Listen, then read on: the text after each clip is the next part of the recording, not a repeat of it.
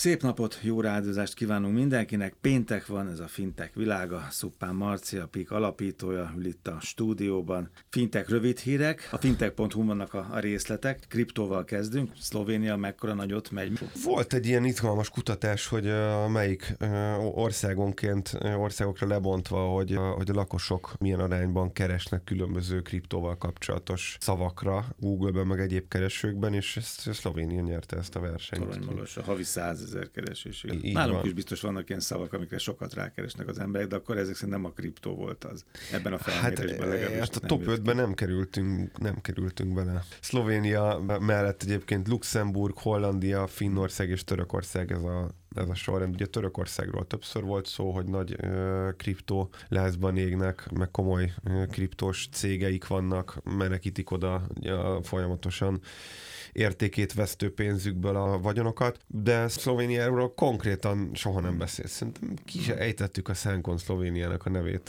az elmúlt Igen, hét évben, pedig pedig közel van, szép ország. Úgyhogy, uh, úgyhogy ennyi, uh, valamiért ott az embereket nagyon foglalkoztatja most ez a, ez a, ez a kriptós uh, helyzet. Meg a Csak hallgatok, hallgatok, nem szóltam, meg azon gondolkoztam, mert ezek az országnál, amiket mondtál, hogy Törökország, Luxemburg, ugye Hollandia, mindegyiknél el tudom gondolni azt, hogy miért izgalmas ott éppen. Egész, azt hiszem, talán egész más miatt Luxemburgban, mint egész más miatt Törökországban, és még több is különbözik ettől.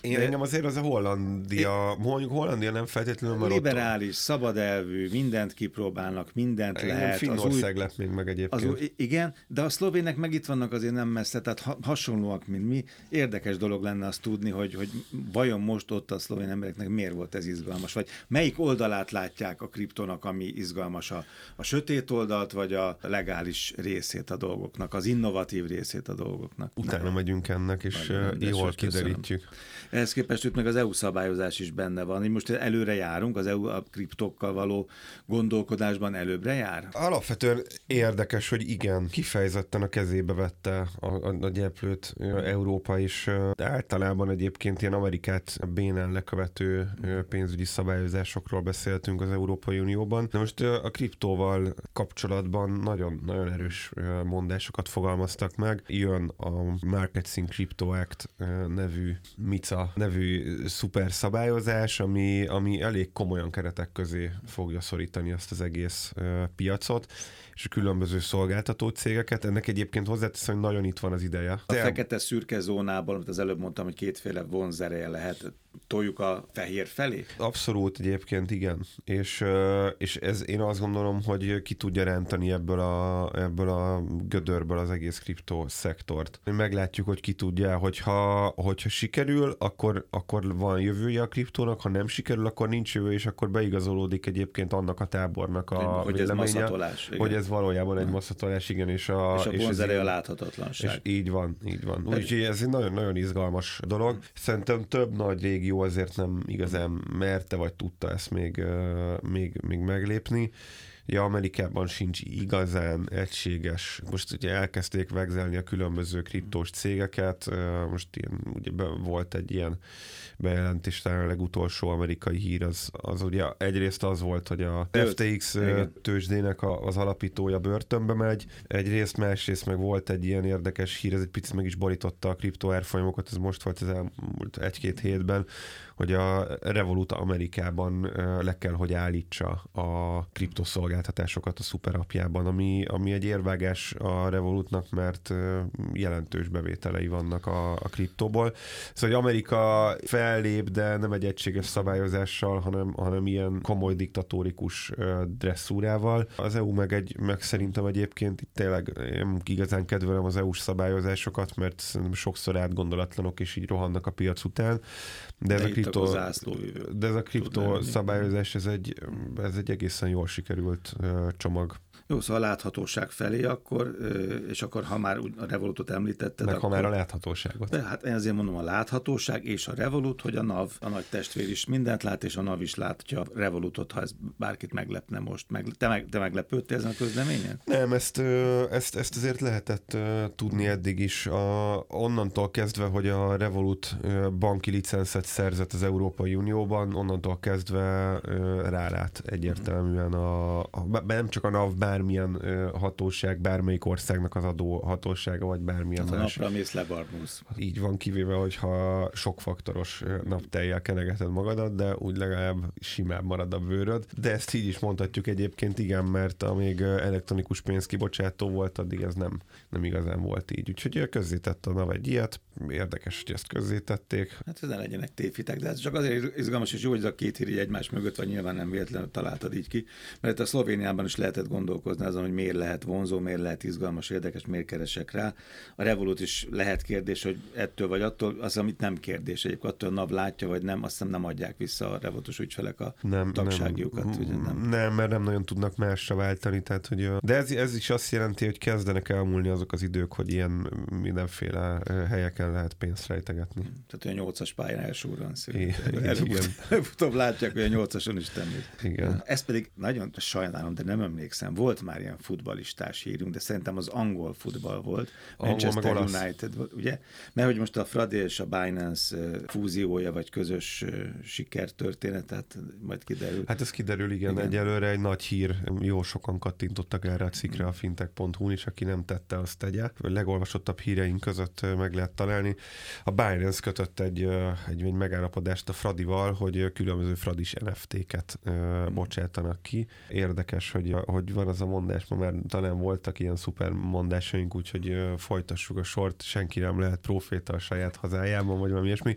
Mi egy másfél éve letettünk a, a Fradi vezetésének egy javaslatot, hogy uh, hogyan kéne NFT-t kibocsátani. Hát akkor pedig érdemesebb akkor... lett volna, mint most, mert akkor jobban ment a szekér. Akkor jobban, Picit jobban ment a szekér. Hát, hát, éppen, éppen, ezért, éppen, éppen ezért van, nem, hogy vissza most kell kevesebb NFT a... lehet Fradis állat kapni, de nem akarok viccet, tehát úgy van, hogy belépek a, a Binance, az ügyfele leszek, akkor, hogyha Fradi meccsre megyek, meg törzszókoló vagyok, akkor kapok NFT-ket, és azokat beválthatom, ugye? Így van. Sára, meg sapkára, meg bármi másra. Így van, így van. Hát ez klasszikus ilyen igen, egy klasszikus ilyen szurkolói token szóval ezzel kapcsolatban volt. És erről beszélgettünk egy vagy két éve igen. az angol vagy az olasz futballal kapcsolatban, hogy így, így vettek játékost, és most már emlékszem, így vettek talán NFT-ken keresztül vettek át, tokeneken keresztül. A Messinek a, a, az igazolása, uh, igazolását gyakorlatilag az átigazolási pénzét Ebből egy éjszaka alatt refinanszírozták. Aha, igen, így, így volt. Jó, hát ez egy érdekes kezdemény, ez ilyen nem volt a, ugye, a magyar Ilyen sport, abszolút nem, nem volt, hát és nem is valószínű, hogy lesz egyébként, mert mert uh, most tök mindegy, hogy a Fradinak hogy megy éppen most a szekere. A család az az. A, a szurkolótábora körülbelül akkora, mint az összes többi uh, foci csapatnak egyben,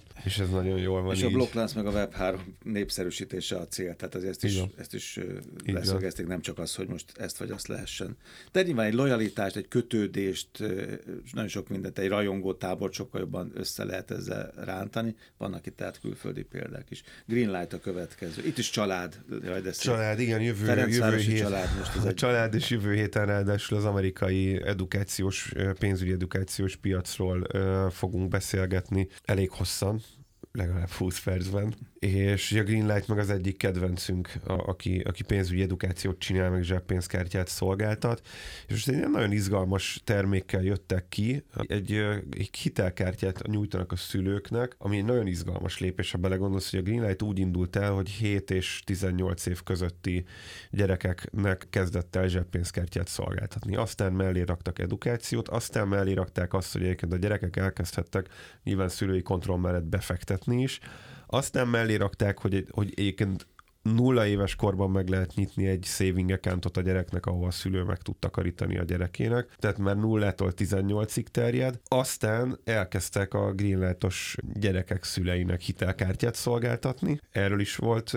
szó itt ilyen rövid hírek tükrében, tehát hogy hogyan fordították ki ezt, hogy hogyan tudták elkezdeni monetizálni a, a gyerekek. Minden út Rómába vezet végül, csak De nem mindegy, van. hogy honnan indulsz meg. Igen, igen. És, és, és most ráadásul azt csinálták, hogy a szülők megoszthatják ezt a, ezt a hitelkártyát a gyerekekkel, és kvázi hitelkártya használók lesznek a gyerekek, de a szülőnek a hitelkeretében. Órázott van a vég, az a, Abszolút. És ebben, ami nagyon izgalmas, ezt most ilyen magyar fejjel nehéz elképzelni, hogy a gyerekek mert 18 éves koruk előtt el tudják kezdeni építeni a credit scoringjukat, vagy a credit scorejukat, és úgy kerülnek bele 18 évesen a, a normál pénzügyi rendszerbe, hogy már hitelképesek, és már van egy szkorjuk. Van egy előéletű, van egy profilkép róluk, de Igen. azt hittem mást mondasz, csak úgy nagyon megörültem, hogy már ennyire egy sofra jár az agyunk, de azért nem hogy azért magyar szemmel nézve ebben ebbe rengeteg vékony jég van. Egyrészt az önullától lőnek rá, hogy lőnek, fordíthatom úgy, jó, jó, de más. De rajtuk keresztül hozom be a szülőt, hitelről van szó, gyerekeknek akarok hitelt lenyomni a torkán, ezt mindezt így is tudnám fordítani. Hát, de, de bízom benne, hogy, hogy amúgy Igen. te ezt nem így, nem de, így nem. fordítanád, de látom magam előtt azokat az újságcikkeket, Igen. hogyha ezt megcsinálna valamelyik bank, mert, akkor, akkor... Mert hogy hányszor beszéltünk arról, hogy hány éves kortól lehet egy gyerekre ugye kvázi lőni egy Igen. pénzintézetnek, vagy fintek teljesen mindegy. Ugye mi az etikus, mennyire más minden földrészen, más országban, a törvény is más, csak hogy eh, itt itt biztos lesznek majd ilyenek is, meg olyanok is, akik ezt megítélhetik. Ha ezt is a hasonló kezdeményezés. Így, van, így van. Ja, egyébként szerintem Európában azért nem, azért nem nagyon releváns enne, ez a gyerekeknek hitelkártyát adjunk dolog, mert, mert nincsen, nincsen ez a fajta credit scoring építési kényszer, mint Amerika területén. De az összes többi egyébként szerintem, meg, meg szerintem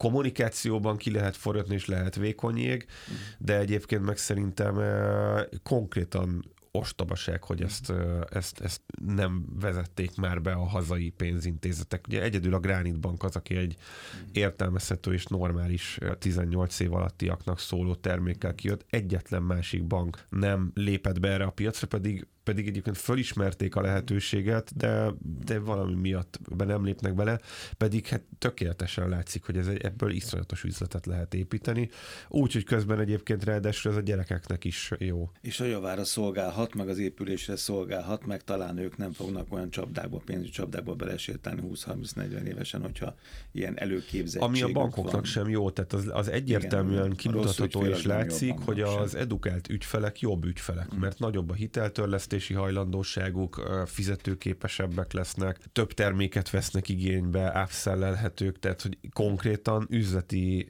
érdeke lenne a pénzintézeteknek edukálni a, a gyerekeket, ha már az oktatási rendszer ezt elmulasztja és nem teszi meg. Na, jöjjön egy új közös valuta még így a végére, ugye? Vagy ez csak álom?